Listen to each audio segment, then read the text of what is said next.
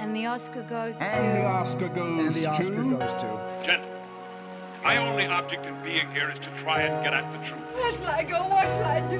He's looking at you, kid. Frankly, my dear, I don't give a damn. Could have been a contender. Fasten your I could have been somebody. They can only kill me with a golden bullet. What have I done? Call me Mr. I'm Tibbs. gonna make him an offer. All real Love is, is too weak a word for for- I, I loathe you. No, I loathe you. I, I love you. I did as instructed. Don't laugh! If there's something wrong, it's wrong with the instruction. This ain't reality TV! Respect it and validate it. Remember that's what you told me. It's time, Robbie. Welcome to the Next Best Picture podcast. And the Oscar goes to Parasite. Hello, everyone. Welcome to episode 186 of the Next Best Picture podcast. I am your host, Matt Negley, at time of recording 11.09 a.m. on March 22nd, 2020.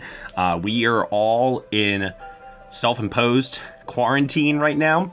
Uh, some of us haven't left our home for days. I'm hoping that some of us have still showered at the very least and are washing our hands and not touching our faces and everything else that contagion warned us about nine years ago. So, here to uh, you know talk with me this week about a multitude of different things. I have Michael Schwartz, Still home, showered, washed, and hanging in there. Nicole Ackman, Hi, everybody. Hope you're all staying safe and healthy. Josh Parham, Hello, hello. Lauren Lamagna, I have lost count of the quarantine days. Dan Baer, No coughing, no fever, no headache. I'm okay so far. and Amanda Spears. Hello. I am running low on alcohol. Yeah, that's a real concern right now, I have to say. If my local bodega closes down and I can't get White Claws, I don't know what I'm going to do with my life. well, so uh, like I was saying before, we're all right now in quarantine. Um, I know a lot of our listeners right now are in quarantine as well. And you guys have given us so much positive feedback over the last two weeks or so uh, with the content that we're still putting out there. And we want to thank you so much for that. We got a lot of great, great, great um, feedback from you all in regards to um, the live call ins for the fan question segment. So we're going to be doing that again this week to hopefully just bring everybody together a little bit more. Uh, we're going to be discussing the latest updates and how the coronavirus has impacted the entertainment industry. We're also going to be announcing the winners of the MVP Film Community Awards for the 2010s, the entire decade, a month of voting, and it was intense, let me tell you. So, congratulations to the entire MVP film community on not only the nominations, but also to the winners, which we will reveal later on. And like I said before, we'll go over the polls, uh, which this week we're asking everyone which was the best movie of 2020 before the theaters closed down? Because technically, we're we're like at the end of Q1, uh, and unfortunately, it came to an abrupt stop. So, I mean, you know, like w- if the Oscars were held today, I mean, like what is the best movie of the year? so, that's this week's poll. That's what the agenda for the show is for today. But before I get started, I kind of want to go around here and I want to ask everyone what they've been watching at home, maybe to give some suggestions for other people as well. So, Michael, uh, w- let's start with you. What have you been catching up on at home during quarantine? A lot of television. You know, I find that I have it on the background all day and I'm able to get caught up with some shows that I had put on the back burner. So the ones that I'm watching now, I'm watching Hunters on Amazon, which is, I wouldn't call it a great show by any means. It has a really strong pilot, but then it just gets a little too excited and, you know, flashy for its own good. But, you know, it's interesting to see some of these set pieces. It's almost like Inglorious Bastards on steroids as a 10 part series. So, you know, if that sounds interesting, maybe check part of it out, but it's not going to be for everyone. So that's been something. I'm also watching a High School Musical, the musical, the series on Disney Plus, which is giving me real 2006 nostalgia. So uh, two very different programs, but you know we gotta have variety during the days. Yeah. Uh, and then just like a few older movies, you know, nothing uh, really that new uh, outside of the TV shows. But you know what? It's a good time to catch up on stuff from 10, 20, even 30 years ago. So why not? Sure, sure. Nicole, what about you? So I actually have been in like a bit of a weird headspace where I haven't wanted to watch anything new. Um, but what I have rewatched just this weekend is Little Women, um, which you can now Surprise, buy surprise. digitally. Yeah, I know. Um, I was writing a piece about Yorick. I need to rewatch it. And then last night, I um, I watched the new Emma again, which is my second time seeing that as well. But I watched it with my whole family. That's new. Well, it, it wasn't new to me. I've seen it before. um, but I will say that you know it, it's available now that you can um, rent it on Amazon and iTunes and places like that for twenty dollars. And if you've not seen it, or even if you have, it's a really nice um, movie to watch right now. I think because it's quite distracting, it's quite funny, um, it's pretty light, and that for me is what I've been kind of going for right now because I don't want to watch anything too too heavy. Um, so I, w- I would definitely recommend checking that out, and also it's a way to kind of keep supporting the film industry, even though everything is shut down. Yeah, more on that in a little bit here, and the uh, decision that Universal Studios decided to do this past week in regards to their new releases. Uh, let's kick it over now to Josh Parham. Josh, what have you been catching up on? Well, I've been catching up with a mixture of different things. Some are kind of blind spots uh, that I haven't gotten to yet that I'm finally I have the time now to see, and some other stuff is like comfort food that I'm just watching because I'm familiar with them and I just enjoy watching them. Uh, but the most recent thing that I saw in terms of a release was Big Time Adolescence, which I know that there's a lot of people that really like this movie. And I gotta say, I wasn't that big of a fan of it. Um, Aw. yeah, I to be honest with you, uh, I really don't know why people like this movie so much. It felt pretty pedestrian to me, and I didn't really find that Pete Davidson gave this really interesting performance. It felt kind of similar to what he's done before, but it, so that one was just sort of okay, and it was the most recent release that I had seen uh, up to this date. Okay, all right. Uh, Lauren, what about you? I have been catching up on um, not so light things, which might not be a smart idea, but um, I saw uh, Swallow, which is on Amazon, not for twenty dollars. It was something a lot cheaper than that, and I yes. loved that movie. I think it's a great little character study that's psychological, a little scary, and it's about a woman trying to take control over herself mentally and physically in a patriarchal society. Which I love that stuff. Um, I rewatched A Quiet Place. 'cause I'm sad about A Quiet Place too, and it still is amazing. Um, I saw Seaberg, which I forget where. I think also on Amazon, and I'm in the minority where I loved it. And um, I also just saw The Hunt because I wanted to laugh, and it was fun.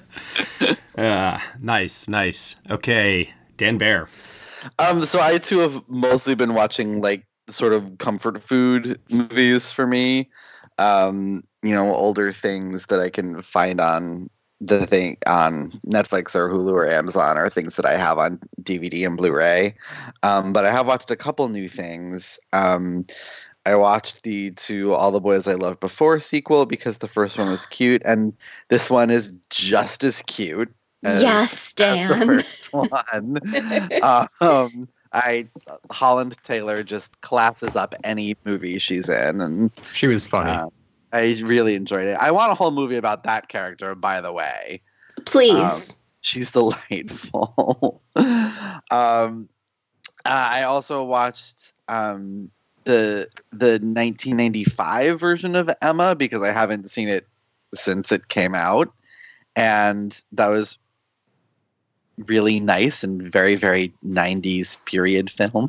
oh yeah, I guess I also watched that. Jan and I were texting last night. While we, we, we were. were. watching it. we were texting about Emma for hours. see, you guys can still see even if you're not with people, you can still watch programs together. Oh yeah, you heard about this True. whole like Netflix uh, group binging thing uh, I think that me they and my have. friends are gonna do that with Hook soon. Yeah, Oh. there you go. I need for um I need for Disney Plus to come out with a version of that. Like yeah. Um, I also I did watch um, new things. I watched uh, Blow the Man Down, which is on Amazon, an Amazon original. It's a movie that I had um, heard some good things about when I was at uh, Toronto last year, and it is very enjoyable.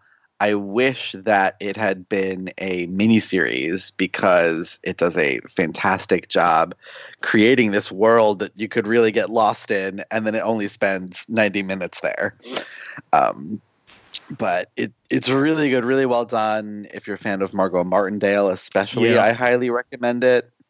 Um, but yeah, great movie, uh, chock a block with great character actors and uh, great sense of atmosphere too. I, I really liked it. Yeah, I really like that movie too. Yeah, I want to just say for the record that like anything that nowadays that's like coming out on VOD that gets a pretty firm recommendation, um, this is the time to really, really check those films out. Because what else are we going to uh, watch, you know, t- for the most part? And um, I, I think we could see a bit of a, I don't want to say like a resurgence, but more of just a spike in interest um, that could uh, have a ripple effect maybe moving forward for VOD releases. Because just because it goes to VOD doesn't mean that it's garbage immediately. There's some really, you know, interesting stuff on there sometimes. And the the last thing I so I did not rewatch this movie this week, but uh, f- separately, um, like lots of different family members have watched Parasite now that it's available on VOD and they have nothing to do, and I have had at least like three to five separate conversations with friends and family members this week about that movie and how great it is. So people are getting on the hype train still. Yeah. nice, nice.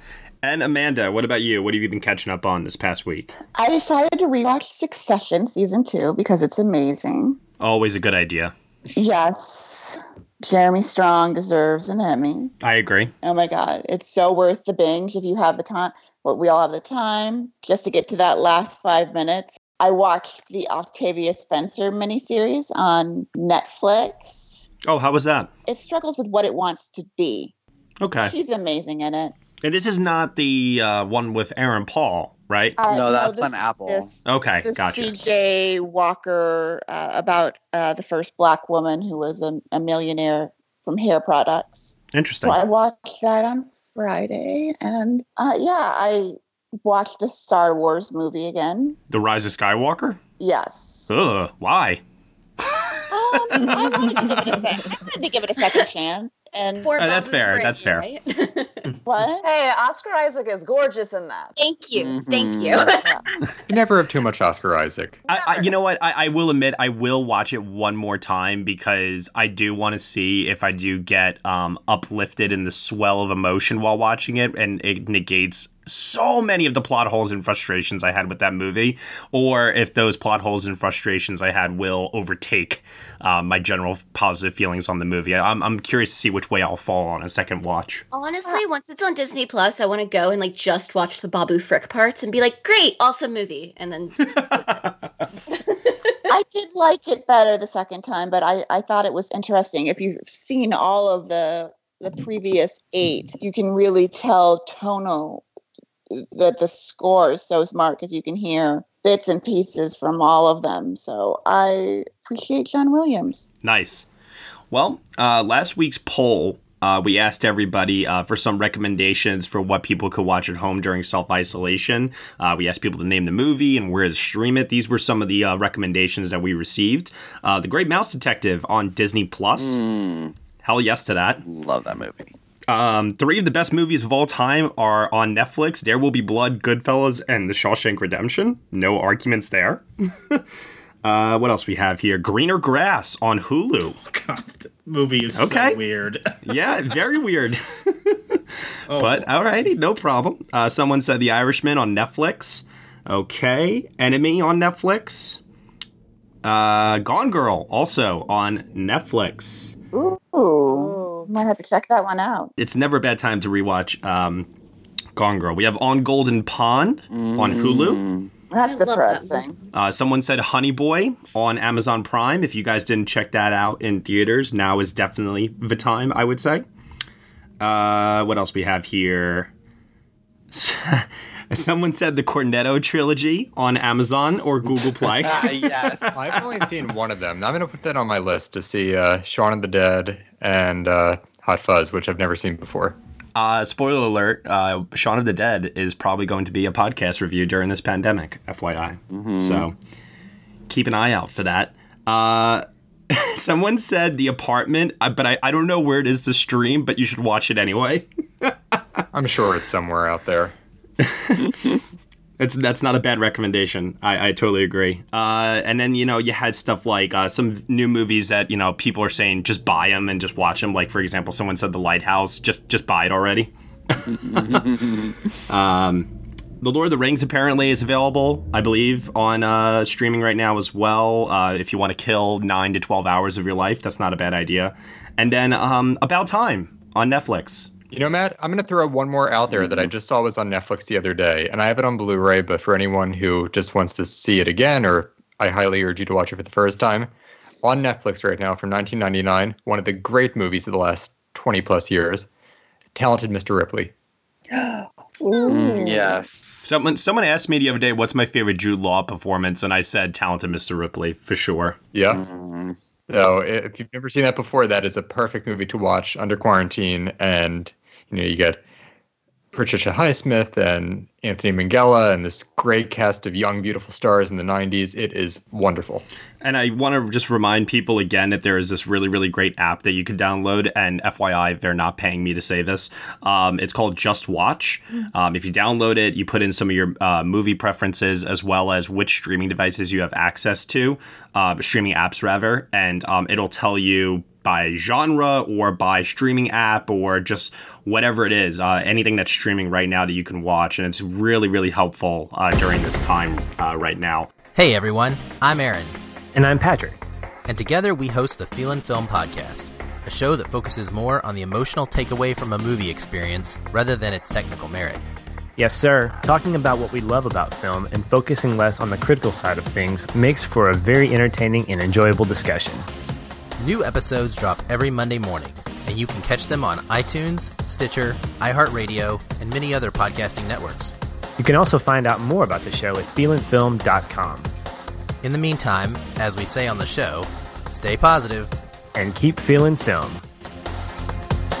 Uh, just continuing with the polls here really quickly, I want to segue over now into this week's poll, which I said at the top of the show. Uh, we're asking everybody what was the best movie of 2020 before the theaters closed down?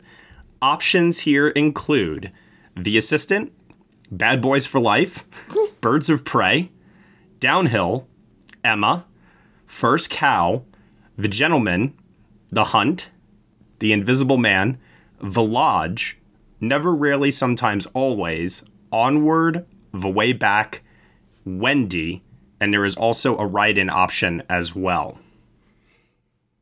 So, guys, I mean, let, us imagine, let's, let's just imagine, you know, like we're not going to get anything else. If you had to say right now, what was the best movie of 2020, what would it be?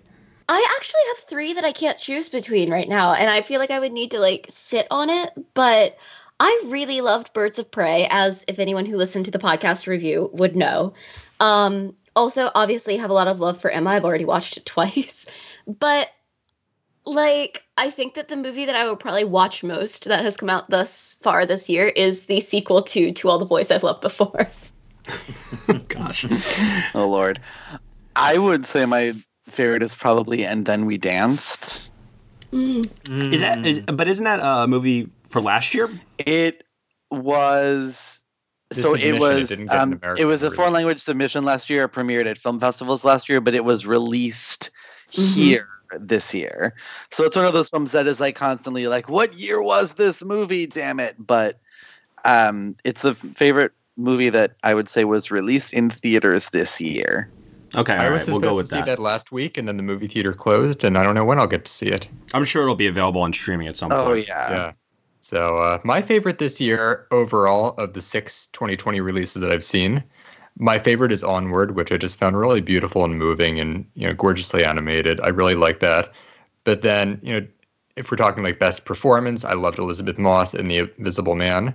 And best documentary I've seen so far this year, Nicole, you're gonna love this. Was uh, Miss Americana, the Taylor Swift documentary on Netflix Yes. which is so well done and just examines this cultural figure from a whole new lens. And it's really worth watching, even if you've never heard a single one of her songs. It's just an interesting portrait into How is this. that physically possible? I'm I was sorry. gonna say, if you've never heard a Taylor Swift song, please come talk to me. I'd like to know how you. And I have heard a Taylor Swift song, not speaking for myself here, but if you just go in totally blind, you'll still find something to enjoy. And FYI, Taylor Swift was right, people. Okay, she got her name cleared this week. Yes, just want she to throw that out was, there. I've been saying it since the day that first happened, and I feel so vindicated.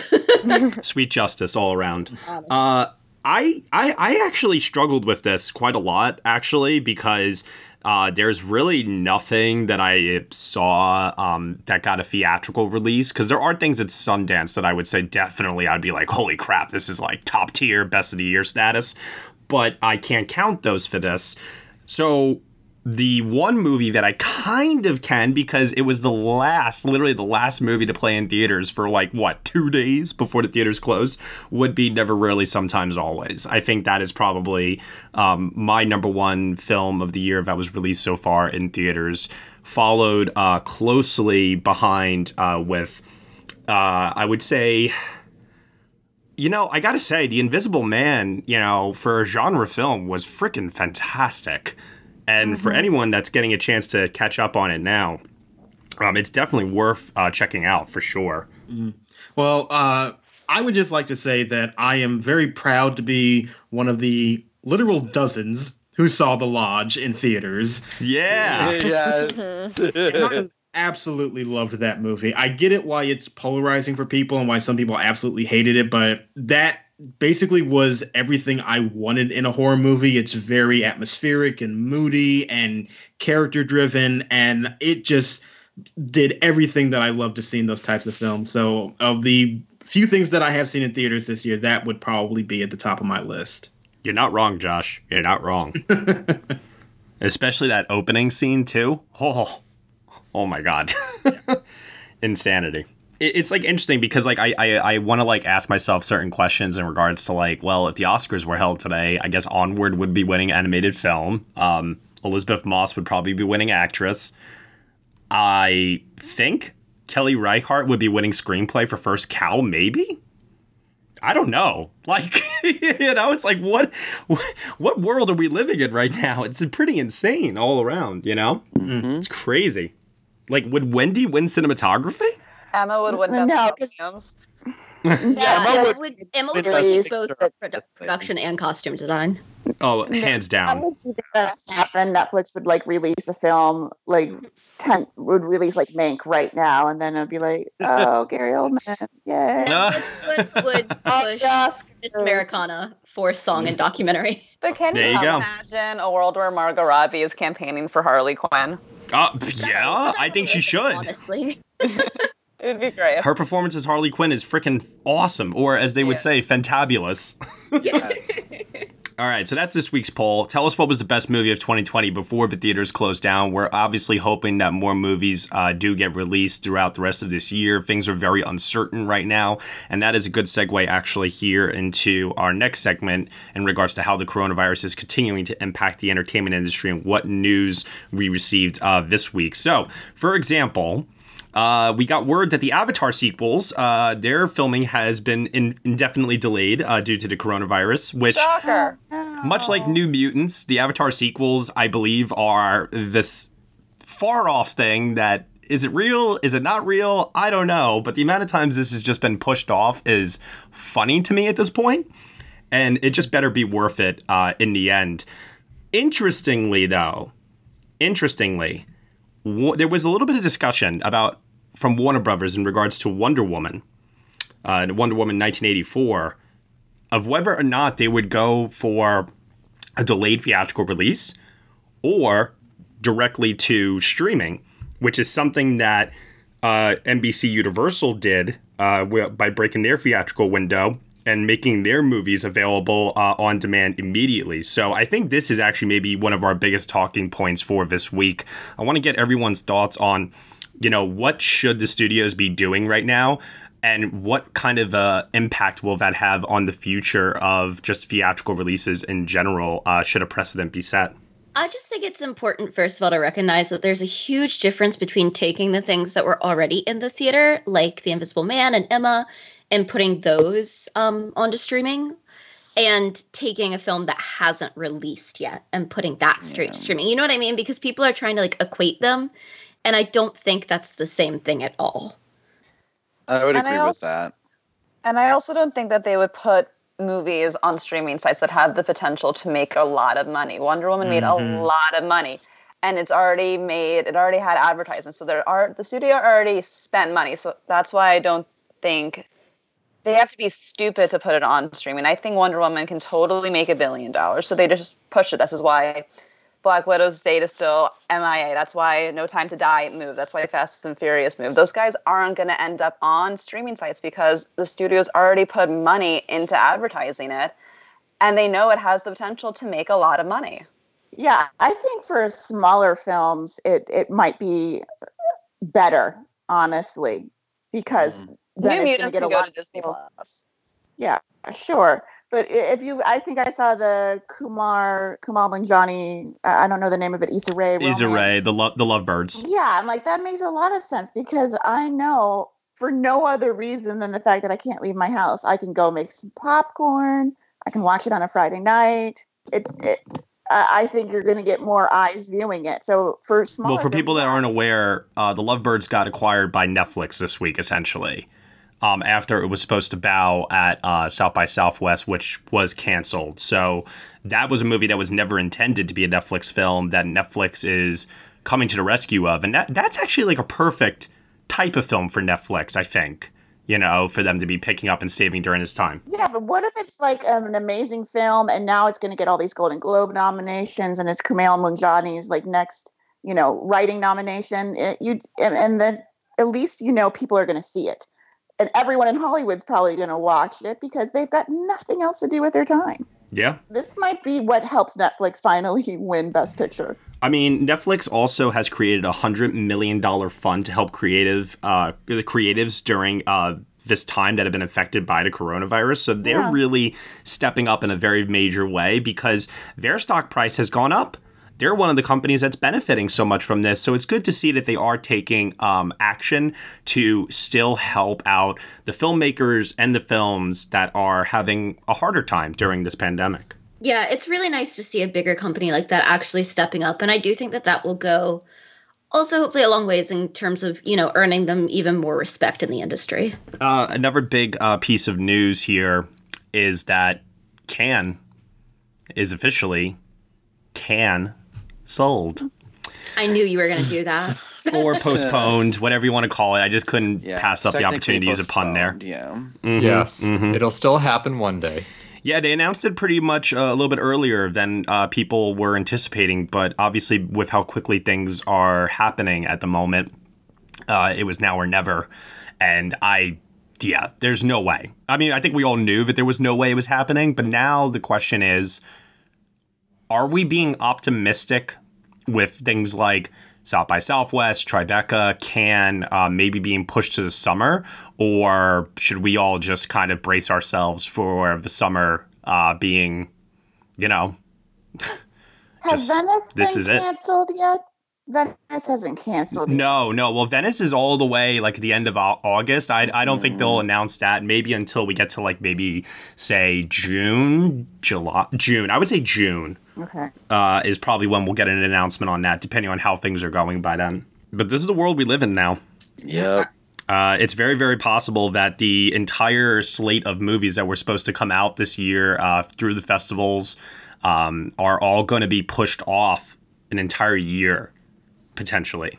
well, we'll have to see. I do feel like at some point festivals are going to have to reconsider just how they operate through the rest of the year because even if we get through the worst of it in the summer, which, you know, is touch and go, but even if we did, I don't think you can really operate it in the same way with having all of these people there and I can imagine that there's going to be something in place to maybe move a lot of these to digital screenings and make sure that you don't have so many people crowding up these places because I think there's still going to be uh, an alert about not wanting to make the situation even worse. And then I don't know if you guys saw, but in the Hollywood Reporter, it was um, uh, reported this week that the Academy uh, is having now internal discussions about what they're going to do. And I guess the question then becomes, what do you think they are going to do? No, it just depends on how long this lasts. You know, if we find that society is starting to revert back to normal around late summer, then, you know, it's like not really anything changes. And the movies that were delayed in March, April, and May are, you know, probably going to be, you know, just scattered throughout the fall. So I don't think it's really going to shake up the Oscars too much unless we do see this going in to September, October, and such. the Oscars have they have time. It's not it's okay to discuss it, but I don't think they should be taking any measures until late summer. They have so much time in my opinion. Yeah, I think they need to operate on a wait and see because I and I agree with that. Um, it's much fun as like Birds of Prey it, it was. uh, How many films are released this time of year, even up and through like July, that are Oscar contenders? Not many. Not a yeah. lot. Yeah, so they. I mean, they've there got are a time. few on the calendar, but There's a not as many as you'll see later in the year. Doolittle for best visual effects, people. Let's go. Oh God, no. Let's go. But seriously uh, speaking, in June But you there- There's have Mm. not a lot. There's not a lot of films that are going to be disturbed by this, as far as like the big players are concerned. So, it, it, I agree. If it's if we're back to quasi normal in October or November, then I, I think they don't need to panic. It's going to be difficult though because there's a lot of movies that are actually in production right now that have had their filming delayed that were aiming for that later uh, release towards the end of year. Right, like something like The Last Duel is definitely not happening in 2020 now. Right. Well, that was never going to happen, anyways. Probably. well, that's Ridley Scott. He could do that in an afternoon. That's true. That's true. Still, it, it was slated for December 25th. No, I actually do think he's going to be able to pull that off because uh, all the money in the world didn't start shooting until July of 2017. That's true. Yeah. he So pulls you it know, Mm-hmm. off. He's the best director. Just give him. but the I think what you might see the Oscar Academy deserves. do is if there are movies that are just delayed and can't, you know, finish by November, December, then maybe we see a world where the Oscars go to March and they just extend the deadline to maybe late January, e- early February. Yeah. I think that makes eligibility. sense. I think we'll do. Um, I think we'll do something fun over the next uh, week or two because this is officially the end of Q1 of 2020, and we'll probably take like these movies that have already been released and people have seen, and we'll maybe do a, a fun uh, community poll on uh, vote for the best actor, the best screenplay, the best. You know what I mean? Uh, that might be a little fun. So maybe we'll have our own little. Um, uh, pre-Oscars uh, for 2020 ceremony, just in case.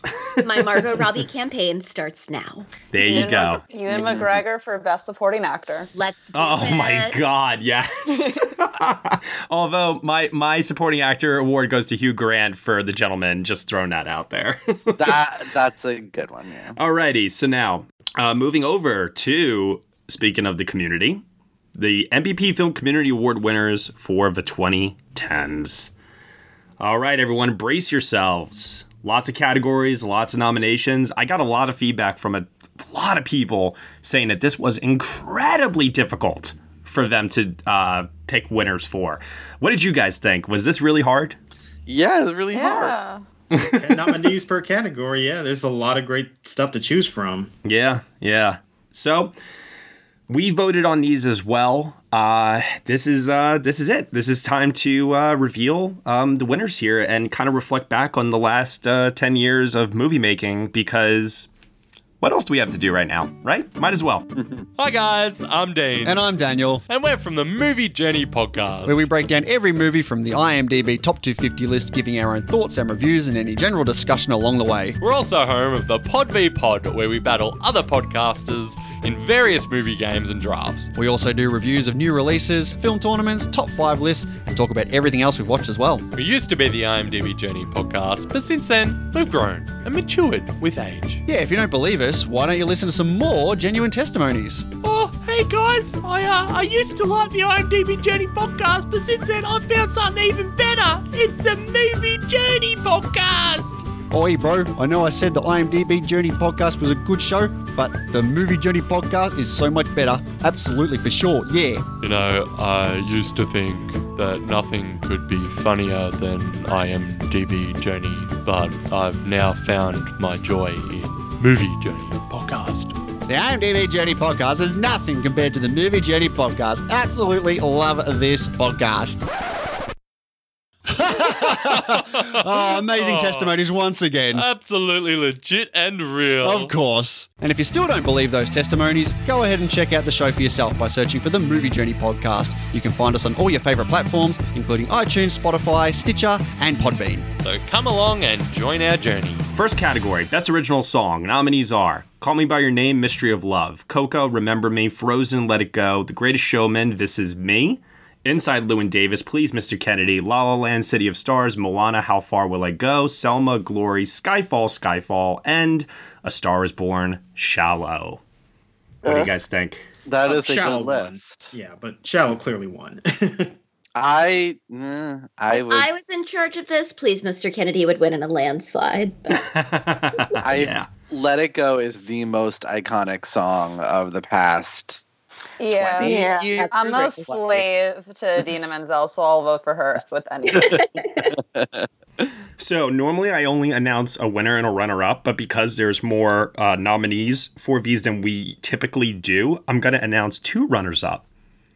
So we'll have a bronze, a silver, and a gold. Like the Olympics might have had. There you go. so in third place for best original song of the decade. Oh, and just for the record, we had over uh, 1,400 votes overall for uh, these awards. So I want to just uh, say a quick thank you to the community for that. So. Nice. In third place for best original song, it is Skyfall from Skyfall by Adele. I'll take it. Second place, Mystery of Love from Call Me By Your Name. Oh, it's a Those good Call one. Me by Your name stands. They are always coming out. God works hard, but the Call Me By Your Name stands work harder. and number one, uh, you guys correctly predicted it. It is Shallow from A Star Is Born. I will admit, it is a good karaoke banger, especially if you're doing it as a duet with somebody. It's fun. I like it. I love it. By the way, I just want to say the one song that was truly snubbed from that list, No Dames from Hail Caesar. Mm. you Yes. would, Michael. oh my god, uh, that should have earned Channing Tatum an Oscar nomination. He was so hilarious. Best original score 1917, Carol, The Grand Budapest Hotel, Gravity, The Hateful Eight, If Beale Street Could Talk, Inception, Interstellar, La La Land, Mad Max Fury Road, Phantom Thread, and The Social Network. Social Network. Oh, if Beale Street could talk, easily. If Beale Street could talk. Oh, I'm a If there social network girl. Yeah, I and say with La the La Social Land. Network. It was Yeah, the I- most innovative score of the decade, The Social Network. Mm. Okay. I think La La Land is probably going to win, but my vote would be for Interstellar. That is a good one too. In third place, Nicholas Bertel for If Beale Street Could Talk. Fuck yes. Second place, Trent Reznor and Atticus Ross for The Social Network. They got robbed. Sorry. and in first place, Justin Horowitz for La La Land. Love it. All right, now we move over to best visual effects of the decade. A huge decade for visual effects. Yeah. Nominees are 1917, Blade Runner 2049, First Man, Gravity, Ex Machina, Inception, Interstellar, Life of Pi, Mad Max Fury Road, and War for the Planet of the Apes. Mm. I think Gravity by far. Inception. Gravity definitely had that effect on me of like when I walked out of the movie theater, I remember like mentally just asking myself over and over and over again, how the hell did they do that? Yeah. I'm pulling for Planet of the Apes. Oh, that would be awesome. I actually just rewatched uh, War. Uh, my roommate was watching it. I walked in on him, and I was just like, "God, Andy Circus is incredible in this. He's so Only good." made my top ten. yeah. Alrighty, third place. Josh Parm. Third place goes to Interstellar. Hmm. Wow. Okay. I, I can dig it. yeah. Second place goes to Gravity. Nice. I hmm, Mm. I wonder. Mm-mm-mm. Mm-hmm, Okay. Well, first place. Best visual effects of the decade is Blade Runner 2049. Yep, I had a feeling about that. So, just going to go to the most recent films. I don't I don't I don't think so. Not necessarily. Uh, but you know, then again, this is my first time seeing these uh, winners as well, so I don't really know. Alrighty, so now for best sound editing. Remember, everyone, sound editing, the creation of sounds. Want to just throw that out there. 1917, Arrival, Dunkirk, First Man, Ford v Ferrari, Gravity, Inception, Interstellar, Mad Max Fury Road, and A Quiet Place. Arrival. Oh, yeah, I would love it if it's Uh, Arrival. I would love that. Yeah. Uh, probably Mad Max. Mm-hmm. I mean, I voted for Mad Max, so Okay, third place here is Arrival. Eh. Yeah. Awesome. Yes. Good on you, community, for getting that up there. Second place, ooh, goes to A Quiet Place. Mhm. Nice. And first place is Mad Max Fury Road. Yeah. Yeah. Mm-hmm. I'm surprised Shocking. Gravity wasn't closer. I, I think Gravity's sound mixing is more impressive than the sound editing, but I don't know. What do you guys think? I think the sound work in Gravity is mostly respected, but I feel like you walk away from that movie remembering the visuals more so than the sound. Maybe. Yeah. All right. Well, sound mixing nominees are almost similar, but there are some differences here. We have 1917, Arrival, Baby Driver, Dunkirk, First Man, Gravity, Inception, La La Land, Mad Max Fury Road, and Whiplash.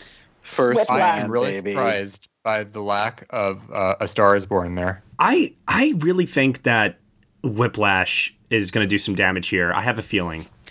I, first man for me all the way. Yeah, First Man's uh, sound work was incredible and should have whooped Bohemian Rhapsody's ass. I mean, at the yeah. Oscars. Oh my Well, mini movie should have done that.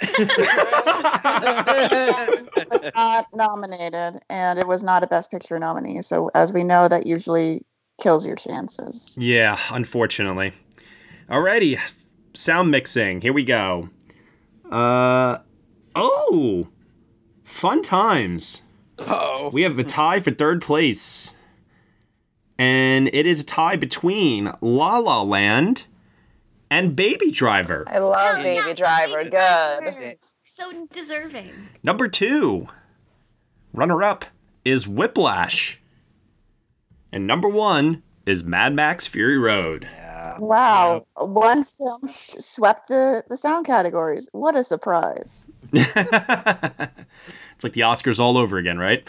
Best makeup and hairstyling. We have Bombshell, Border, Dallas Buyers Club, Darkest Hour, The Grand Budapest Hotel, Guardians of the Galaxy, Les Miserables, Mad Max Fury Road, The Revenant, and Vice. Of an that interesting list, I- list. of that list, I'd probably give it to Border. Honestly, Border's Dallas Buyers Club. I yeah, Dallas Buyers Club. I, I don't. I mean, the cool thing about Dallas Buyers Club is that they did that on such a minimal budget. Like three hundred dollars. Yeah. It is good work, but I also have to say that while it might be a predictable choice, I do think that the entire world building of Mad Max is just one of the most impressive things I've ever seen. Yeah, it's true. In third place for best makeup and hairstyling of the decade, we have Guardians of the Galaxy. Oh. Okay, I can dig that. Yes, comic fans. Second place, Wes Anderson's The Grand Budapest Hotel.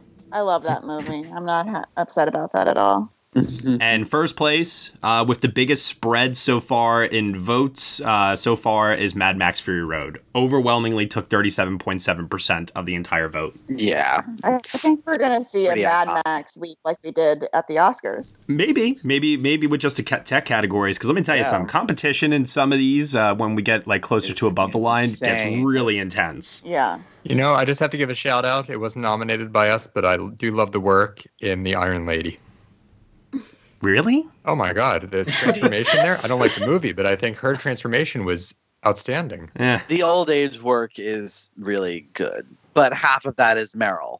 Like Yeah. half of that is just her acting. Again, bad movie, but just from a pure makeup standpoint, absolutely. I, I think that was one of the best of the decade. Costume design. Nominees are Black Panther, Carol, The Favorite, The Grand Budapest Hotel, The Great Gatsby, Jackie, Little Women, Mad Max Fury Road, Phantom Thread, and The Shape of Water. That's a really strong lineup. I'm going to That- say It really Carol all the way. Shape of Water Cute is Carol or Black Panther. I think with the shape of water, it's because the uh, the fish uh, monster, you know, look Uh, yeah, is a costume. That was a costume. Yeah. Yeah. yeah. I, I think Black Panther's taking this. Yeah. Yeah. I have a feeling it's Black Oh Panther. yeah, that one's. All right, let's take a look. Let's see. Uh, third place goes to the Grand Budapest Hotel. Um, Yeah. Okay. Those are stunning. Second place goes to Phantom Thread. That makes sense. It's a movie about costumes. It's got Thread in the title. uh, and in first place, Black Panther with 27% of the vote. Well nice. I will just have to say that I do think it's also important to acknowledge contemporary costumes, and I will say that Blake Lively's all of her Yes. outfits in a simple Oh, favor God, yes. are amazing, and I want all of them. Yeah. That- yeah. that is And the, the most contrast between like underappreciated. her costumes and Anna Kendrick's costumes. They're Oh, yeah. fantastic costumes. Oh my god. Yeah. Let's- Let's talk about the costumes for character, like how the costumes reveal character, and that is just like ah, it's amazing. We should nominate contemporary costumes. Pass it on. Yes. Knives Out. Yes. Yeah, seriously, Knives Out of all things. Uh, Mhm. you know, did anything else have a bigger impact on fashion trends this year than Chris Evans' sweater? I don't think so.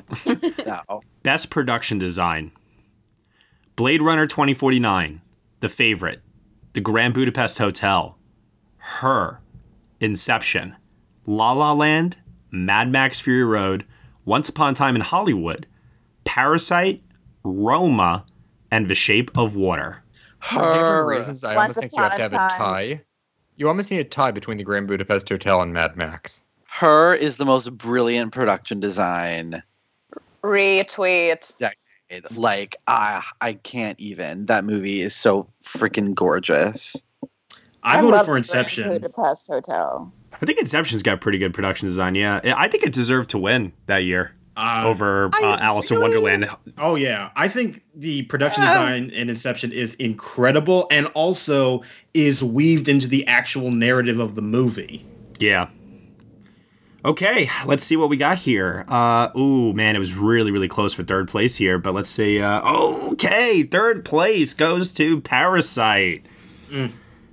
Second place goes to Mad Max Fury Road. And the winner for Best Production Design of the Decade is the Grand Budapest Hotel with 29% of the vote. It's hard to argue with that. Awesome. Grand Budapest getting a lot of love here. Well, in the text, yeah. Best film editing. Uh, we have Arrival, Baby Driver, Dunkirk, Gravity, The Irishman, La La Land, Mad Max Fury Road, Parasite, The Social Network, and Whiplash. Now, what lost to Mad Max? I, I love all these movies, but like Mad Max and Baby Driver are on a whole other Mm-hmm. level in terms Oh, of. I would say either Whiplash or The Social Network. I think those are the flashiest of edited films. All right, let's see. Whiplash's final 20 minutes deserves all the Oscars it won. It's true. Okay, here we go. Third place goes to Whiplash. Mm-hmm. All right. Deserved higher. Second place. What do we have in second place here? Ooh. Second place goes to Parasite. Oh. Okay. Recency bias for the win. And first place with not a huge blowout, FYI, because votes were pretty spread out. Uh, first place does go to Mad Max Fury Road, which, I mean, like Dan said, it's one of the best edited films of all time. Yeah. You just can't argue with it. Uh, cinematography. Oof. This is a tough list. My God. Oh. I don't even know where to begin here. 1917, Arrival, Blade Runner 2049, Birdman, Inception, La La Land, The Lighthouse, Mad Max Fury Road, Moonlight, The Revenant, Roma, and The Tree of Life. My lord. Tree of Life is still the most beautiful film of this decade. The Revenant. Ugh. Revenant's pretty good. Hmm. I think I went with Roma for this one. I mean, they're all so amazing, but like it is obviously the tree of life. But again, they're all so amazing. Hmm. Third place is La La Land. Yes. Okay. Second place is 1917. Heck yeah. Okay. And first place with 24% of the vote is Deacons again with Blade Runner 2049. We love Deacons. Justice for Chivo. How, yeah, where is Tree of Oh, Tree of Life was in fourth place. Damn it. Wow. Paul. Yeah. This is the category that hurt me the most. Best original screenplay Oh, of the decade. Help. We have Birdman, The Favorite, Get Out, Her, Inception, Knives Out, Manchester by the Sea, Marriage Story, Once Upon a Time in Hollywood, Parasite, and Spotlight. That's Her in the favorite. Her, yes, yeah. For me, hard. hundred. trying to choose between Marriage Story and Knives Out like hurts me because it's like the two different sides of my personality at war. All I'm saying is that the favor needs um, revenge from what had happened at Oscar night. Yes. Mm. Just saying. I do love Inception though. I like a lot. Parasites. Third place. Lauren, you got your revenge. Good. The favorite. Yes. Thank you, community. Second place goes to Spike Jones for her. Yes. Oh, That is God, yes. community. Fuck yes. You guys made me so happy this morning. God, that movie is so fucking special. I'm so happy. First place? Recency bias? Or is it really the best? Parasite. It's really the best. It's both. Recency bias. Little little split opinion there. Okay. Well, well, let's uh, let's keep it going. Let's see what happens with adapted screenplay. We have 12 Years a Slave, Arrival, Call Me by Your Name, Gone That's your Girl, winner. Lincoln, Little Women, Moneyball, Moonlight, The Social Network, and The Wolf of Wall Street. Call me by your name. No one will ever guess what I'm rooting for here. I'm in love with Aaron Sorkin, so again, I follow that man to the ends of the earth. Yeah, for me, Yeah, it's pretty I- easy that it's Social Network. I I- mean, it's be the social network, but I think Call Me by Your Name fans are going to push it over the top. Moonlight all the way. That movie is is perfect. Third place is Moonlight. Yes. Second place, Call Me by Your Name. Aw, my Timothy people delivered. First place with 32% of the vote goes to Aaron Sorkin for The Social Network. Community, I love you. the right film won. Eh. And Justice for Gone Girl, which came in fourth place, I'll just say. Yeah, that was Should have been the adapted screenplay winner of 2014. that movie it was so incredible. Best debut director. Ari Aster for Hereditary, Bo Burnham for Eighth Grade, Ryan Coogler for Fruitvale Station, Bradley Cooper for A Star Is Born, Robert Eggers for The Witch, oh, Alex Garland for Ex Machina, Dan Gilroy for Nightcrawler, Jordan Peele for Get Out, Olivia Wilde for Booksmart, and Ben Zeitlin for Beasts of the Southern Wild. Oh my god, Hmm. this is so hard. Yeah. this the hardest category. Uh, I'll go. I'm going with Bradley Cooper. Ben Zeitlin. I love Beast so much. He's so yeah, it's so special. Mm-hmm. It's tough between that and uh, Bo Burnham for eighth grade though, because that is Also Oh. special. yeah. I feel like Ryan Coogler delivered after his uh, debut performance, so I'm going to say Ryan Coogler. Third place goes to Ari Aster for Hereditary. Okay, Makes sense. Second place. Maybe it's time I let the old ways die. No. Goes to Bradley Cooper for A Star is Born. and first place with 30% of the vote goes to Jordan Peele for Get Out. Mm-hmm. It's tough to argue with that. Best breakout performance of the decade. Timothy Chalamet for Call Me By Your Name. Might as well You don't stop need reading that. names right Lucas Hedges from Manchester by the Sea. Aw. Dangle Kaluuya for Get Out. Brie Larson for Short Term 12. Jennifer Lawrence, Winter's Bone. Lupita Nyong'o for 12 Years a Slave. Florence Pugh for Midsummer. Margot Robbie for The Wolf of Wall Street. Jacob Tremblay for Room. And Alicia Vikander for Ex Machina. This is such Oh, a good Robbie. set of people. God. Yeah. Jacob and we all Tremblay know- was perfect in Room. Jacob Tremblay was so good. Should have been nominated. Yes. Remember when Jennifer Lawrence wasn't annoying? I d- seriously, she is amazing in Winter's Bone. I Like, know. Uh, I performance. love her in Winter's Bone. Yeah. And I don't think she's And it- annoying. I think she's wonderful. Well, I just find all of her movies is like she's just playing these characters who are way too old for her now. But Mm-hmm. That's with every actress in Hollywood. It's true. It's so annoying, but yeah. All right, third place goes to Florence Pugh for Midsummer. Yay! That's not for Little Women, Nicole. I know, but I love her. Well, and I it's watched- also I not watched her that breakthrough. movie for her. I was gonna say I I, Yeah. I want to like throw some shade at the community for this. Lady Macbeth is Florence Pugh's breakthrough role. All right, and she's better in that than in Midsummer, which is saying something. You know, she deserved the Oscar, I think, for Little Women. But her best performance now is her Instagram live series where she cooks. Oh my god! Her God, yes. Oh, Second place joy. Watch them. goes to Lupita Nyong'o for Twelve Years a Slave. Oh yeah. Um, oh yeah. First place with thirty four percent of the vote is Timothy Chalamet for Call Me by Your Name. Yeah.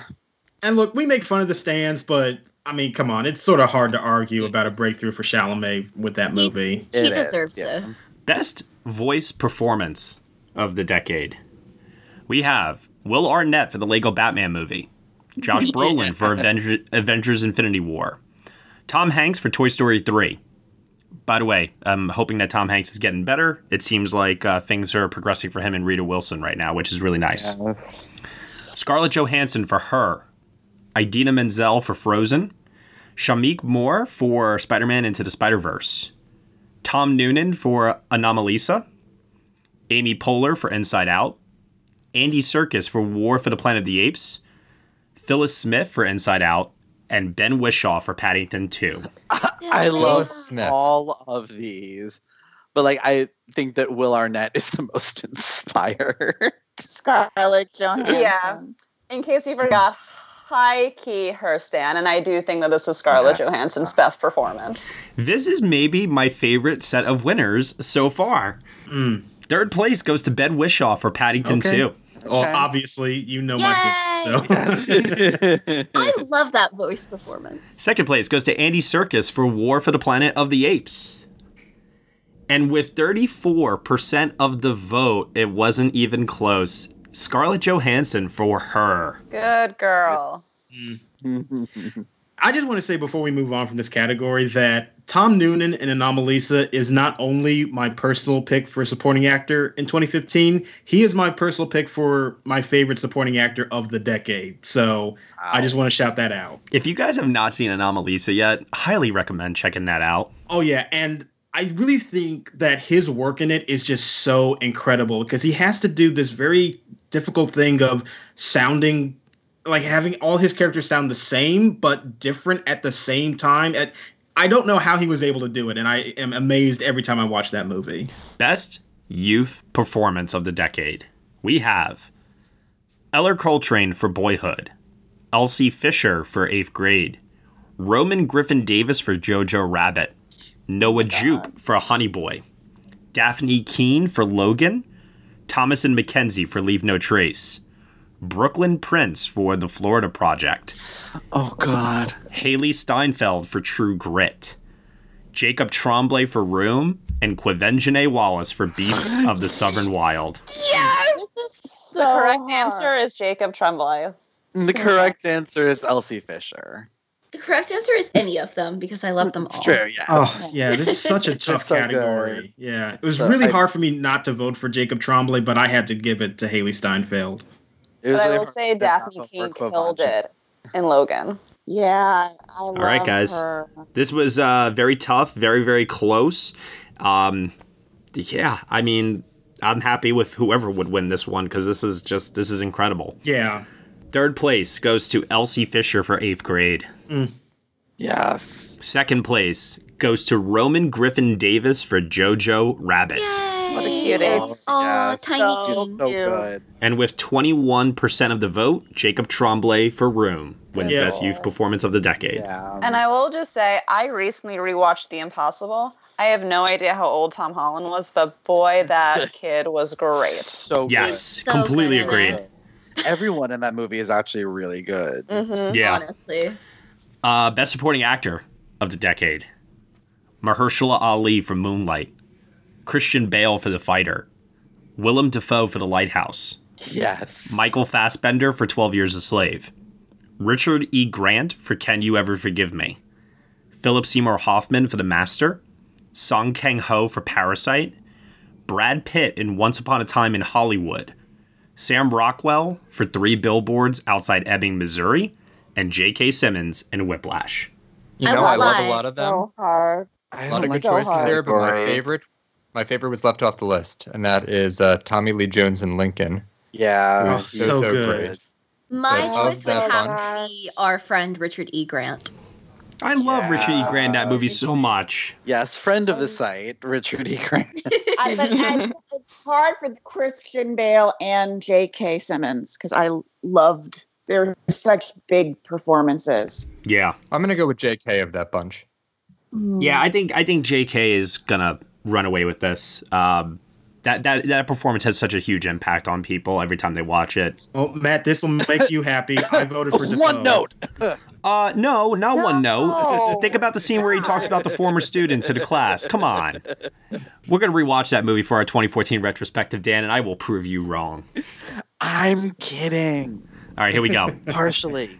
Third place. oh, oh, oh my oh, god. Sorry. Third place goes to Willem Dafoe in The Lighthouse. Yes. That's what I voted for. Fuck yes. Ah. Second place goes to Mahershala Ali for Green Bo- oh, Moonlight. Sorry. Don't even. Green Book's a better performance. I wouldn't have been mad. oh, Michael, with the controversial opinion. Uh, No, it is for Moonlight. To clear the air. First place with 34.4% of the vote is J.K. Simmons for Whiplash. I'm shocked. Best Supporting Actress of the Decade. Patricia Arquette in Boyhood, Viola Davis in Fences, Anne Hathaway for Les Miserables, Allison Janney, I, Tanya, Regina King if Beale Street Could Talk, Laurie Metcalf for Lady Bird, Lupita Nyong'o, 12 Years a Slave, Emma Stone in The Favorite, Alicia Vikander, Ex Machina, and Michelle Williams for Manchester by the Sea. Mm. Viola Davis. Emma's She's not supporting. this was Michelle so and Anne hard. She's supporting. Yeah, see, Emma and Viola are leads, so I um, would love for Lori. I was gonna say it, the community voted. How the community voted. I, I you know, it, all we can do is educate, right? Yes. I would love So for this. we are. to be We're Lori educating. Metcalf, but- Yes, the supporting actress in the favorite is Rachel Weisz. True. Yeah. Okay, let's take a look here. Ooh, very close. Wow, super Justice close. for Lori Metcalf. Oh my gosh. What? Wow. No, it's just so close. The vote. Can you give us the top five? No. Damn. Third place is Viola Davis in Fences. Not a supporting actress. Not, Uh, but still the best. But we love her. Second place, Lori Metcalf in Lady Bird. Yay! Always a bridesmaid, though. Come on. First place, Lupita Nyong'o, 12 Years a Slave. Yes! Okay, I won't argue with that. The true supporting performance. True. That's who I voted for. Lori Metcalf. First, her play closes yesterday, and now. Oh, I know. Her award. This is so sad. That woman deserves better. Best actor of the decade. Casey Affleck, Manchester by the Sea.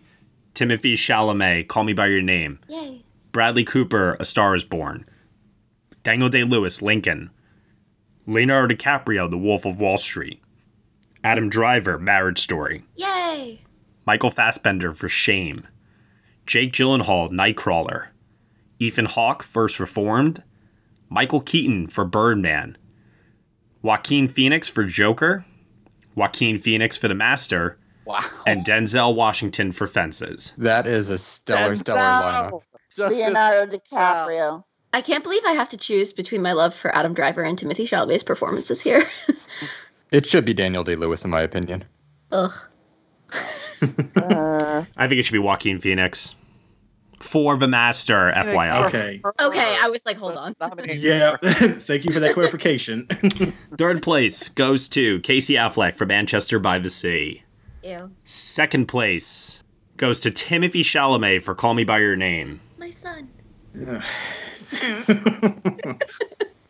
First place, actor of the decade, goes to Bradley Cooper for A Star is Born. now, if you said Silver Linings Playbook, I'd agree with it, but I actually do think his best performance is A Star is Born. I really do. Uh, yeah, I would agree. I mean, he's done amazing, amazing work this decade. I would give him the win for A Star is Born and years prior for American Hustle. And you know what? If you want to look at this as just in terms of work of the decade in general, you know what I mean? Like Bradley Cooper had an amazing decade, you know, when you look back on it.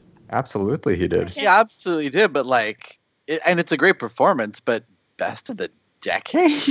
Dan, just be glad it wasn't Joaquin for yeah, Joker. true, true. I- I'll 'cause take that's what what I I'm can practicing get. for. like, wow. Okay. I'm, I'm actually a little surprised by this too because um yeah i'm looking at votes for like ones that i think are objectively like the best like daniel day lewis and lincoln or joaquin and the master leonardo dicaprio and wolf of wall street has tremendous amount of range Yeah. that actors dream of you know but okay actress time people oh boy oh here we go Amy Adams in Arrival, Kate Blanchett, Blue Jasmine, Tony Collette, Hereditary, Olivia Colman, The Favorite, Brie Larson for Room, Frances McDormand, Three Billboards Outside Ebbing, Missouri, Lupita Nyong'o for Us, Rosamund Pike for Gone Girl, Natalie Portman for Black Swan, Margot Robbie, I Tanya, and Saoirse Ronan for Ladybird. This feels It's like a very Natalie Ryan Portman. Don't make me choose. Natalie I Portman. can't do it. No, Natalie Portman's in for the wrong. Portman or Olivia Colman. Natalie Portman for Jackie. Oh, ugh. I think my vote might be on Margot Robbie actually. Kate Blanchett. Yeah, I yeah yeah. Kate be my Blanchett. third. Or or Lupita. Oh God. Or her Tony Collette. Oh God. I can't. Olivia Coleman. Don't make me. Third place is Rosamund Pike for Gone Girl. Good. That's nice. Okay, fine. Second place is Tony Collette for Hereditary. Fuck yes. Fuck yes. I'm I'm just as shocked as you guys are right now. And first place is Natalie Portman for Black Swan. I can live with that, though I wanted Kate to rank higher. Wow. I would I like will Olivia say Colman to. though, I'm genuinely shocked. with the amount of work that she did this decade, Amy Adams is the actress of the decade. Just like with the slew of her stuff, that girl killed it. I mean, it, it- it's really really tough. I mean, because you have her, you got Nicole Kidman, you got Kate Blanchett. I mean, it's Jennifer Lawrence. Yeah, there's a lot. I mean, just how how do you where do you even begin, right? That's why like I I think these are fun, but I don't take them so seriously because at the end of the day, it's like I think if you just got even in an in the nomination aspect of this year, like you've already won as far as I'm concerned. You know, there's just so much high quality stuff to choose from. It's ridiculous. There's not enough Carol in these awards. Kate should have been there twice. Best ensemble of the decade: American Hustle, Birdman, Bridesmaids, The Favorite, Knives Out, Moonlight, Parasite, Spotlight, Three Billboards Outside Ebbing, Missouri, and Widows. I'm so glad Widows Oh got my it. God, Widows. This I so much great ensemble work this decade. No Ladybird? I'm surprised Hidden Figures didn't get in this list. Or Lincoln? Yeah, Lincoln is like a who's who of like just like everybody's in that true. movie. It even Yeah. has Lincoln is like Adam Driver in it. SAG-AFTRA, the whole roster. All right, let's take a look here. Let's see what one uh what one here. Uh third place goes to Wow. Somebody tell Ryan C. Showers he has to listen to this episode. American Hustle. Fuck yes. Oh, that's a great That's a good ensemble. It really is. Second place. Ryan Johnson's Knives Out. Should have been nominated at the, at the SAG Awards. Agreed. But would it have defeated the winner? Parasite. No. Alrighty. Oh wait, what? I agree with that. Wait, is that actually the winner? Yeah, yeah, yeah. yeah I'm sorry. Uh, Parasite won. Okay. Which I agree with. I think that that is the definition of a really great ensemble where every single person is not only great individually, but they work so well together. I agree with that. Yeah. Uh, best director of the decade: Paul Thomas Anderson for The Master, Damien Chazelle for La La Land, Alfonso Cuarón for Gravity, Alfonso Cuarón for Roma, David Fincher for Social Network, Greta Gerwig for Ladybird, Barry Jenkins for Moonlight, Bong Joon Ho for Parasite, Sam Mendes 1917, George Miller Mad Max Fury Road, Christopher Nolan for Inception, Jordan Peele for Get Out, Martin Scorsese for The Wolf of Wall Street, and Denny Villeneuve for Arrival. I would love to see a Oh tie my between God. Damien Chazelle and George Miller. I'm surprising Uritu didn't make the list. but um, I think his movies are way too divisive amongst people. yeah. I, I'm going to go with the social network. I, I'm missing Lor- Yorgos Lanthimos for anything in this category, I uh, ditto Dan. I love his work on The Favorite so much. and The Lobster too. Fuck it, killing of a sacred deer while we're at it. All right, here we go. uh, third place, Damien Chazelle for La La Land. Yes. Second place, George Miller, Mad Max Fury Road. Second place. Wow. First Is place, it Bong? Bong High? Uh, Bong Joon Ho for Parasite. I thought George Miller had that wrapped up. Me too. Swoops in at the last second. Parasite is the Christmas release of this decade. Paul. It's the million dollar baby of the MVP awards. Here is uh, what is probably my favorite set of nominees, and I genuinely have no idea what's going to win this. Best overlooked film of the decade American Honey, Columbus, The Edge of 17, The End of the Tour, Madeline's Madeline, Margaret, The Place Beyond the Pines, The Rider, Short Term 12, Sing Street, Support the Girls, Suspiria, Swiss Army Man, Waves, and You Were Never Really Here. please, please, please, let it be Margaret. Oh, I'd be so happy. I love Margaret. I would be so happy. I'm patiently Dear waiting God. for Anna Paquin and Kenny Lonergan to do another project together. I, I kept it inside, but I let out the biggest gay gasp you have ever heard when you said Sting Street. I love that movie so much. wow, wow. This is um this is pretty insane. This is the most uh, competitive um poll so far. This is wild, guys. Here we go. Wow. Okay, third place goes to Sing Street. Second place goes to You Were Never Really Here. And for first place, believe it or not, there is a tie. What? Yep. The tie is between Short Term 12 Good. Yeah, I like that movie. and Luca Guadagnino's Suspiria. Wow. Justice yes. for Jeannie Berlin. Oh my god. Oh my god, you guys do have no idea how happy I am right now. Oh man, best sci-fi horror film of the decade. Nominees are Ad Astra, Annihilation, Arrival, Blade Runner 2049, Ex Machina, Get Out, Gravity, Hereditary, Inception, The Lighthouse, Midsummer, Under the Skin, and The Witch. Under the skin. Oh my god, yes. Okay, wow. Once again, very competitive here. Uh, third place. Her is sci-fi. Is it? I- I get. I mean, I suppose, right? But yeah. All right. Well, it's not here. So, third place goes to Arrival. Second place goes to Get Out, Mm-hmm. Mm-hmm. and first place is Inception. Nice. Okay. Good, good for them for picking something a little not in the last three years. So Yeah. Best comedy film: Twenty One Jump Street, The Big Sick, Birdman, Booksmart, Bridesmaids, Eighth Grade, The Favorite, Grand Budapest Hotel, Ladybird, Ted, and The Wolf of Wall Street. I'm sorry, eighth grade is not very funny. I mean, it is not a comedy. I'm so glad that The Big Sick made it onto this list. Mm-hmm. I love The Big Sick. The favorite is very funny. Favorite is very funny. The favorite is hysterical. And the favorite is also the third place winner. Good. Second place is Ladybird. Yay! And first place is the Grand Budapest Hotel. Hell yeah, Sarah Sharona. uh, best action film of the decade.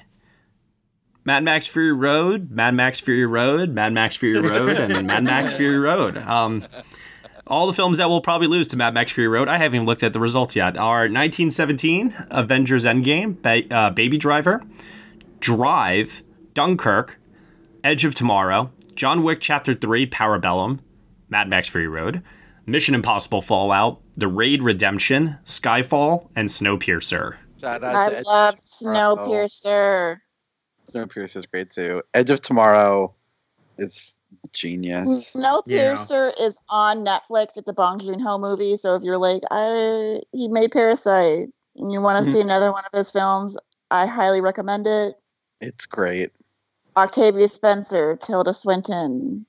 Oh, Tilda. Chris Evans. Chris Evans. Awesome movie. Chris Evans should have won Best Actor for that film. Third place, 1917.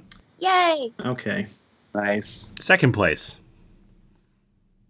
Avengers Endgame. All right. I, I mean, I can understand how that happened. Yeah.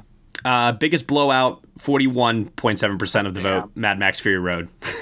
yeah, I mean, it like that's the choice. Yeah, we, I- we some- know. We- we can move on. Some of these categorizations are very strange to me, but okay. oh yeah, there's like three or four of those movies I wouldn't call them Yeah, action, like- but okay, I whatever. love Drive, but that's not an action movie, and that's why I got an F cinema score. Like, I mean, honestly, I don't think 1917 is an action movie either. no. Not in the way you would describe an action movie. There's action in the film, but I, I mean, I think of an action film as like a different. uh, Yeah, I wouldn't E- call exactly. Saving Private Ryan an action film Yeah. Right, either. so. Uh, best international feature film: Amour, Burning, Cold War, The Handmaiden, The Hunt, Incendies, Parasite, Portrait of a Lady on Fire, Roma, A Separation, Shoplifters, and Son of Saul. So Parasite, Roma, that- and Amour. Those are my Uh, three. Portrait of a Lady on Fire, maybe. Yeah, I voted for Yes. Portrait. It Um, is so good. Amour was a while ago, so it could have. Portrait can get, definitely get in there. Uh, third place is Portrait of a Lady on Fire. There we go. Second place is Roma. No, And we have a new uh, spread uh, 56.9% of the vote for Parasite. Damn. I mean, but not shocking at all.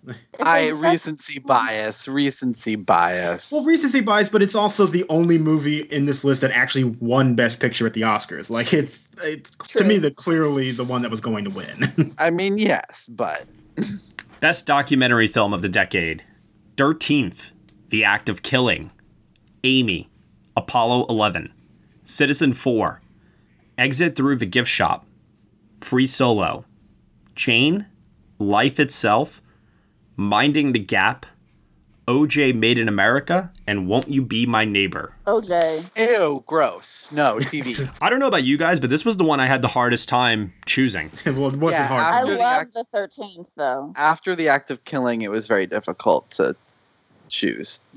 I mean, there's a lot of good movies here, but I gotta stick up for Minding the Gap. It's my favorite movie of 2018.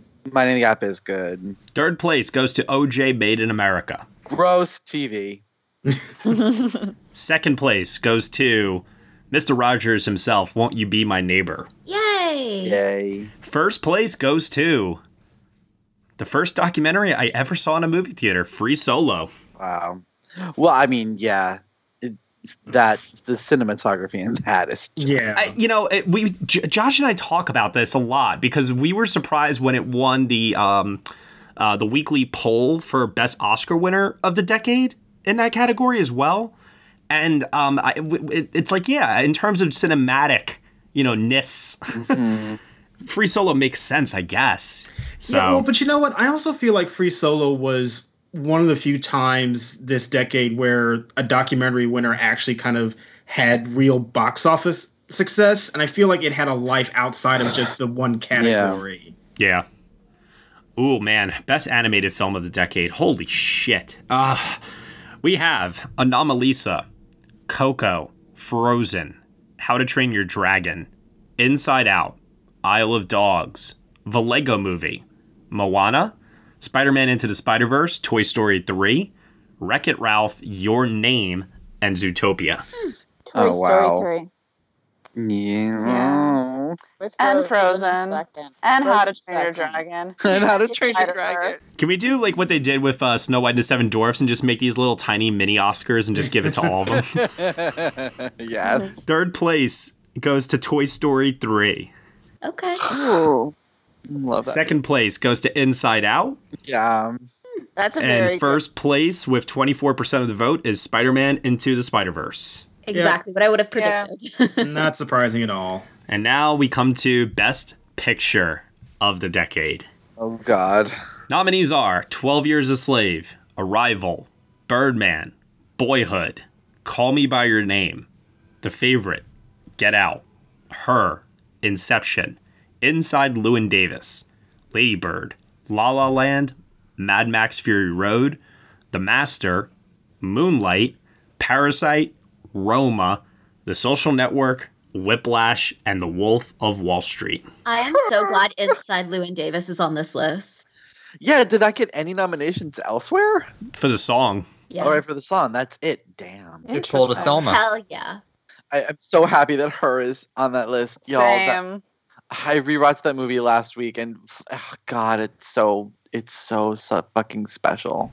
Okay, guys, I'm gonna do a top five for this. Uh, let me just make sure I got this tallied right. Yeah, okay, here we go. Fifth place is The Social Network. Fourth place is Mad Max Fury Road. Wow. Third place and second place, difference of one vote. Wow. Guys, I don't know if this is just like this is something that's just like just meant to be forever. Cause like I said, difference of one vote. Third place is Moonlight, and second place is La La Land. oh my god. You can't make this shit up. It's wild. Linked forever.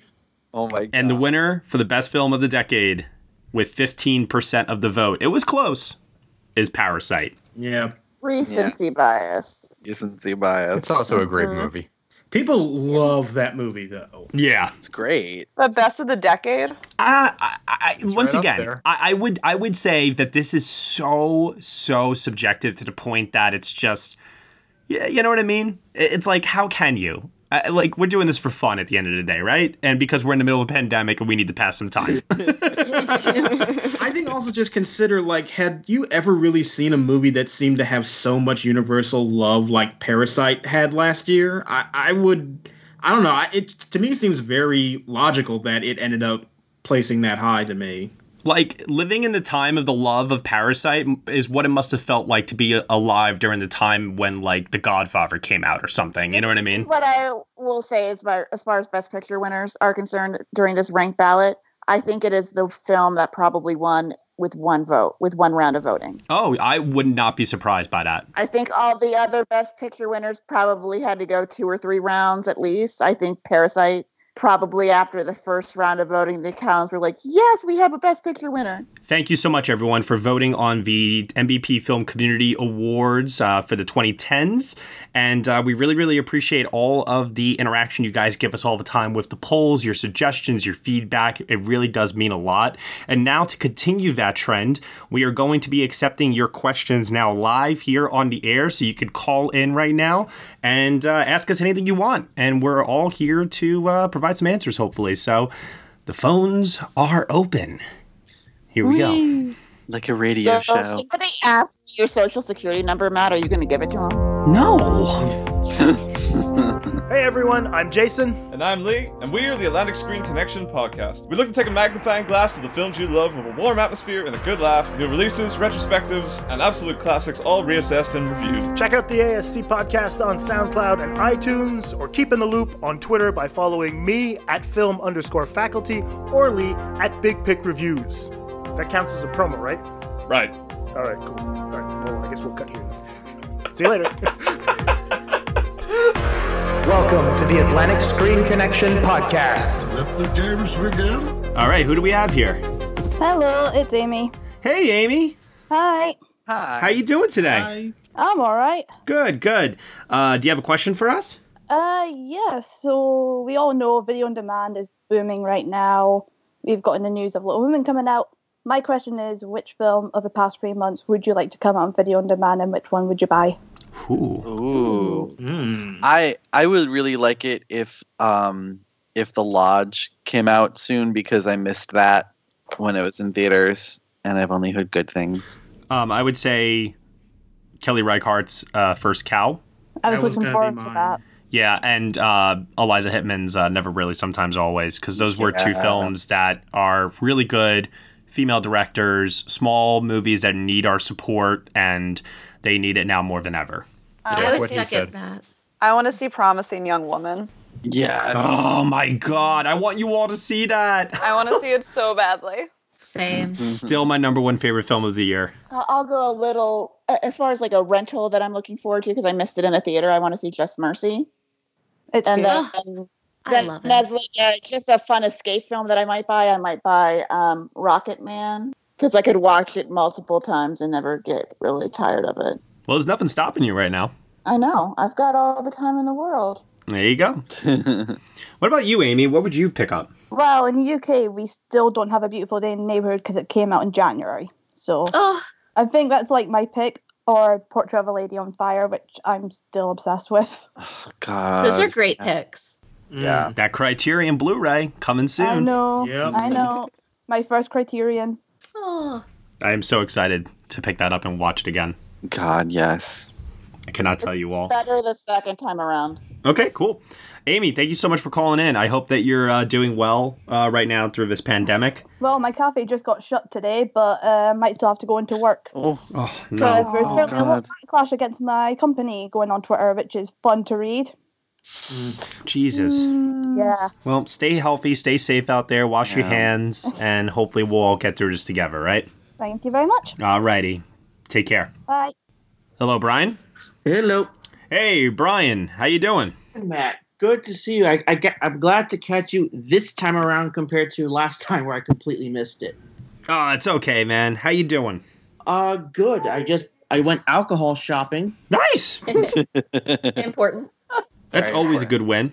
Yeah, because I because Florida may, may be the next to go stay at home, so I got I got plenty of booze with me. There you go.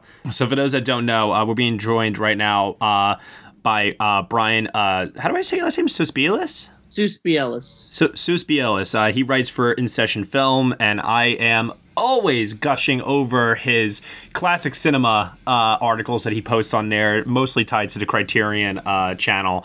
Uh, Brian, uh, you have the entire team here, or at least a good chunk of the team. Uh, what question do you want to ask us? Well, pardon the indulgement because uh, Criterion Channel's doing its own thing, putting out all new content.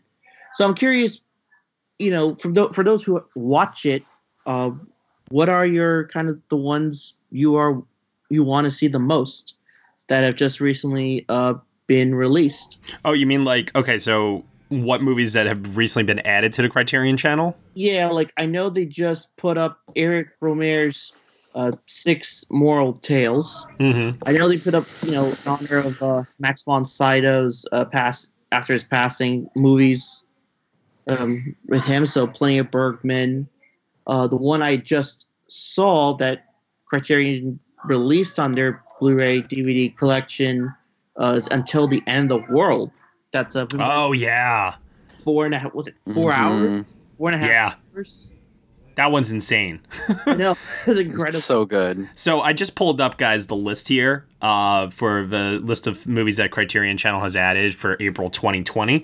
Uh, we have Snow Trail, Drunken Angel, Stray Dog, Rashomon, Wedding Ring, Scandal, The Idiot, uh, The Life of um, Oharu, Seven Samurai, I Live in Fear, uh, The Lower Depths, Throne of Blood. A lot of Kurosawa here. Uh, the Hidden Fortress uh, Yojimbo, High and Low. Yeah, it's like all Kurosawa, my lord. Uh, the Sword of Doom, Red Sun, Europa Europa. Oh, that's a good one. Mm. Uh, Yorgos Lanthimos, Kaneda, Dogtooth, and Alps. Okay, I see you. And uh, looks like they're adding Raging Bull as well. So that's interesting. Um, uh, first of all, is anyone here a subscriber to the Cri- Criterion channel? Uh-huh. Just recently, yes. I decided I needed it for the the upcoming however long this is going to be. Yeah, I mean, uh, guys, the list is so so long. I mean, it's like Clute, Shaft, Shampoo, Three Days of the Condor, The Man Who Fell to Earth. Seriously. Yeah, Annie Hall. It's all you need. It's it's it's a classic cinema uh, fan's dream. Honestly, You know, I I cannot don't have the endorse it enough. subscription, But I just want to add there, Shampoo is a really great movie if anyone hasn't seen it. It's so Yeah. good. Oh, highly recommend it. I actually saw that a few years ago with Lee Grant in the audience. Oh, really? Mm. Wow, nice. That's Yes. cool. I am not a witch. Uh, recently, also got added as well. Oh, that's such a good movie too. I love it. And they're they're doing a Rita Hayworth um, film festival, which is what I'm most excited about right now, honestly. Yeah, and they also have modern movies from recently as well. So, like a couple days ago, I saw uh, Tomboy from Celine. Uh, she, she, I keep it Shimama, Shimi- Shimina, Skiyama. Skiyama, yeah. Which is a great film. I haven't seen it in a while, Yeah, but great. Uh, the Fits I see is also a modern one. Forty Five Years is another one that's on there as well. Um, they've been doing a really good job lately of getting some more modern films on there. Actually, all around, I'm pretty uh, impressed yeah. with that. They have Marinades, everyone else too, which is really good. You know what? This one, this is the one I want to watch. I'm probably gonna buy this, but I really, really, really want to watch Mikey and Nikki by Elaine May. Ah, good. I've never seen that Elaine before. May, oh my god. So um, that's the one that I'm going to uh, pick out here. I, I would love to watch that because I've heard great things about it. Paper Moon, Tatum O'Neill. That's another one that's listed There's here. a whole- Yeah. Peter Bogdanovich. Madeline Kahn. The whole Bogdanovich thing. Mr. Smith Goes to Washington is on here. Oh, I love that movie. Mr. Deeds Goes to Town. Uh, they're doing a whole German Expressionism thing with Cabinet of Dr. Caligari, Metropolis, The Yeah. Golem, Nosferatu. Yes. If this, like, really, guys, if you love film at all, like, this is what you need for the upcoming quarantine.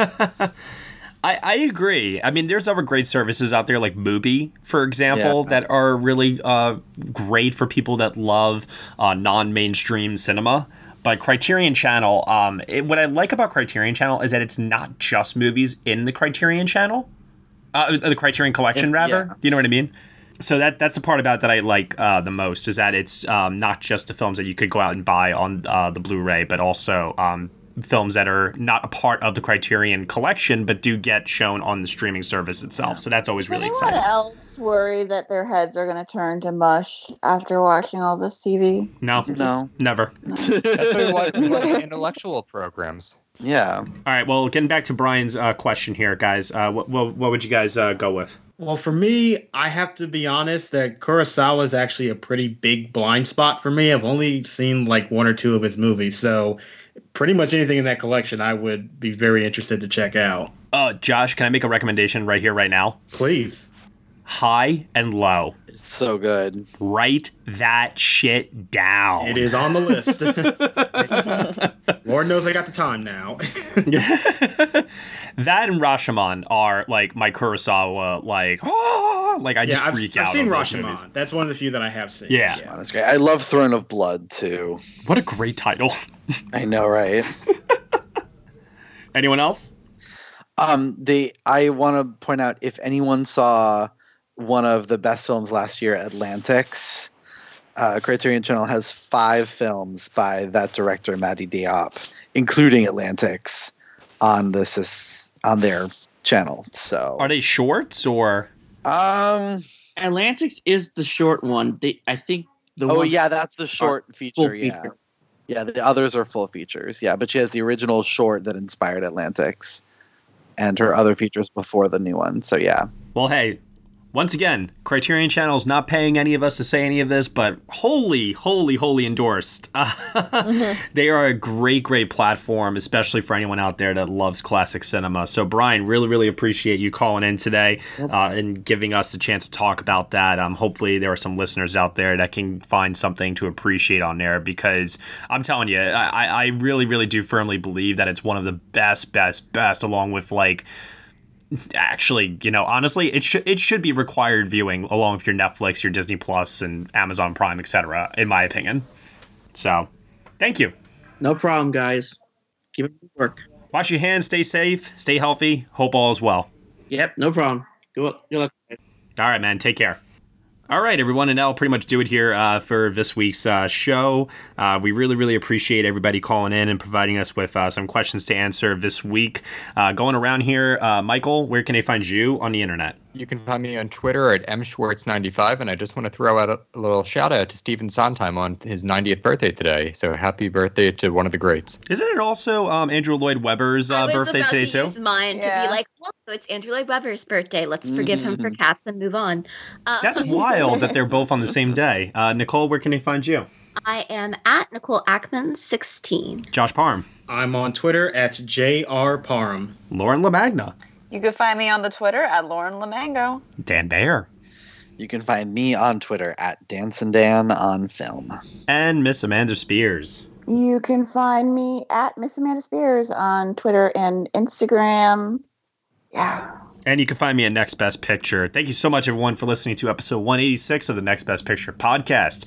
You can subscribe to us on iTunes, SoundCloud, Google Play, Stitcher, TuneIn, Player FM, Acast, Castbox, and also on Spotify. Be sure to leave us a review on Apple Podcasts. Let us know what you think of the show. We really appreciate your feedback and your support, which you can lend on over at Patreon. For $1 minimum a month, you get some exclusive podcast content from us, including our upcoming podcast review of the 1998 Disney film Mulan, which we were supposed to do in preparation for the live action film, but you know, circumstances are being what they are. We're still going to go through with it anyway. And we have some really, really, really, really cool stuff coming to the Patreon for April, May, and beyond with our 2014 retrospective, which I know a lot of us are very, very excited to dive back into that film year, check out some movies. We'll also be doing some audio commentary tracks and other great content there as well.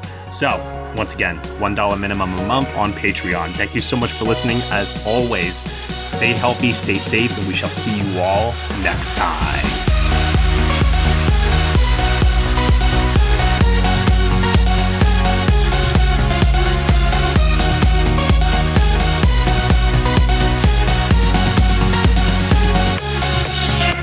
So Matt, if you have if you get the virus, are you gonna name a successor or are we gonna have a succession style battle over who gets to be Hunger the Games, temporary- Hunger Games, Hunger Games. Universal Hunger Games, yes. We will have to play a giant round robin game of what's that movie card game that you got recently, Matt? Oh, um, yeah, a cinephile. uh, Yeah, cinephile. Yeah. Mhm. Yeah, we're gonna have to play a massive game of that, and whoever wins gets to take over. I'm warning you all right now. We're probably going to play a game of that at some point on the show. Awesome. should do it Fuck now. that. It's a lot of fun. Everyone takes a shot if they miss a question. We'll see who's Yes. still sober. Oh no, I was gonna say if we're going with the succession idea, who's doing the uh, the rap that uh, what's his name does? Oh, Will Mavity. The, the Kendall Roy rap. That's what I mean.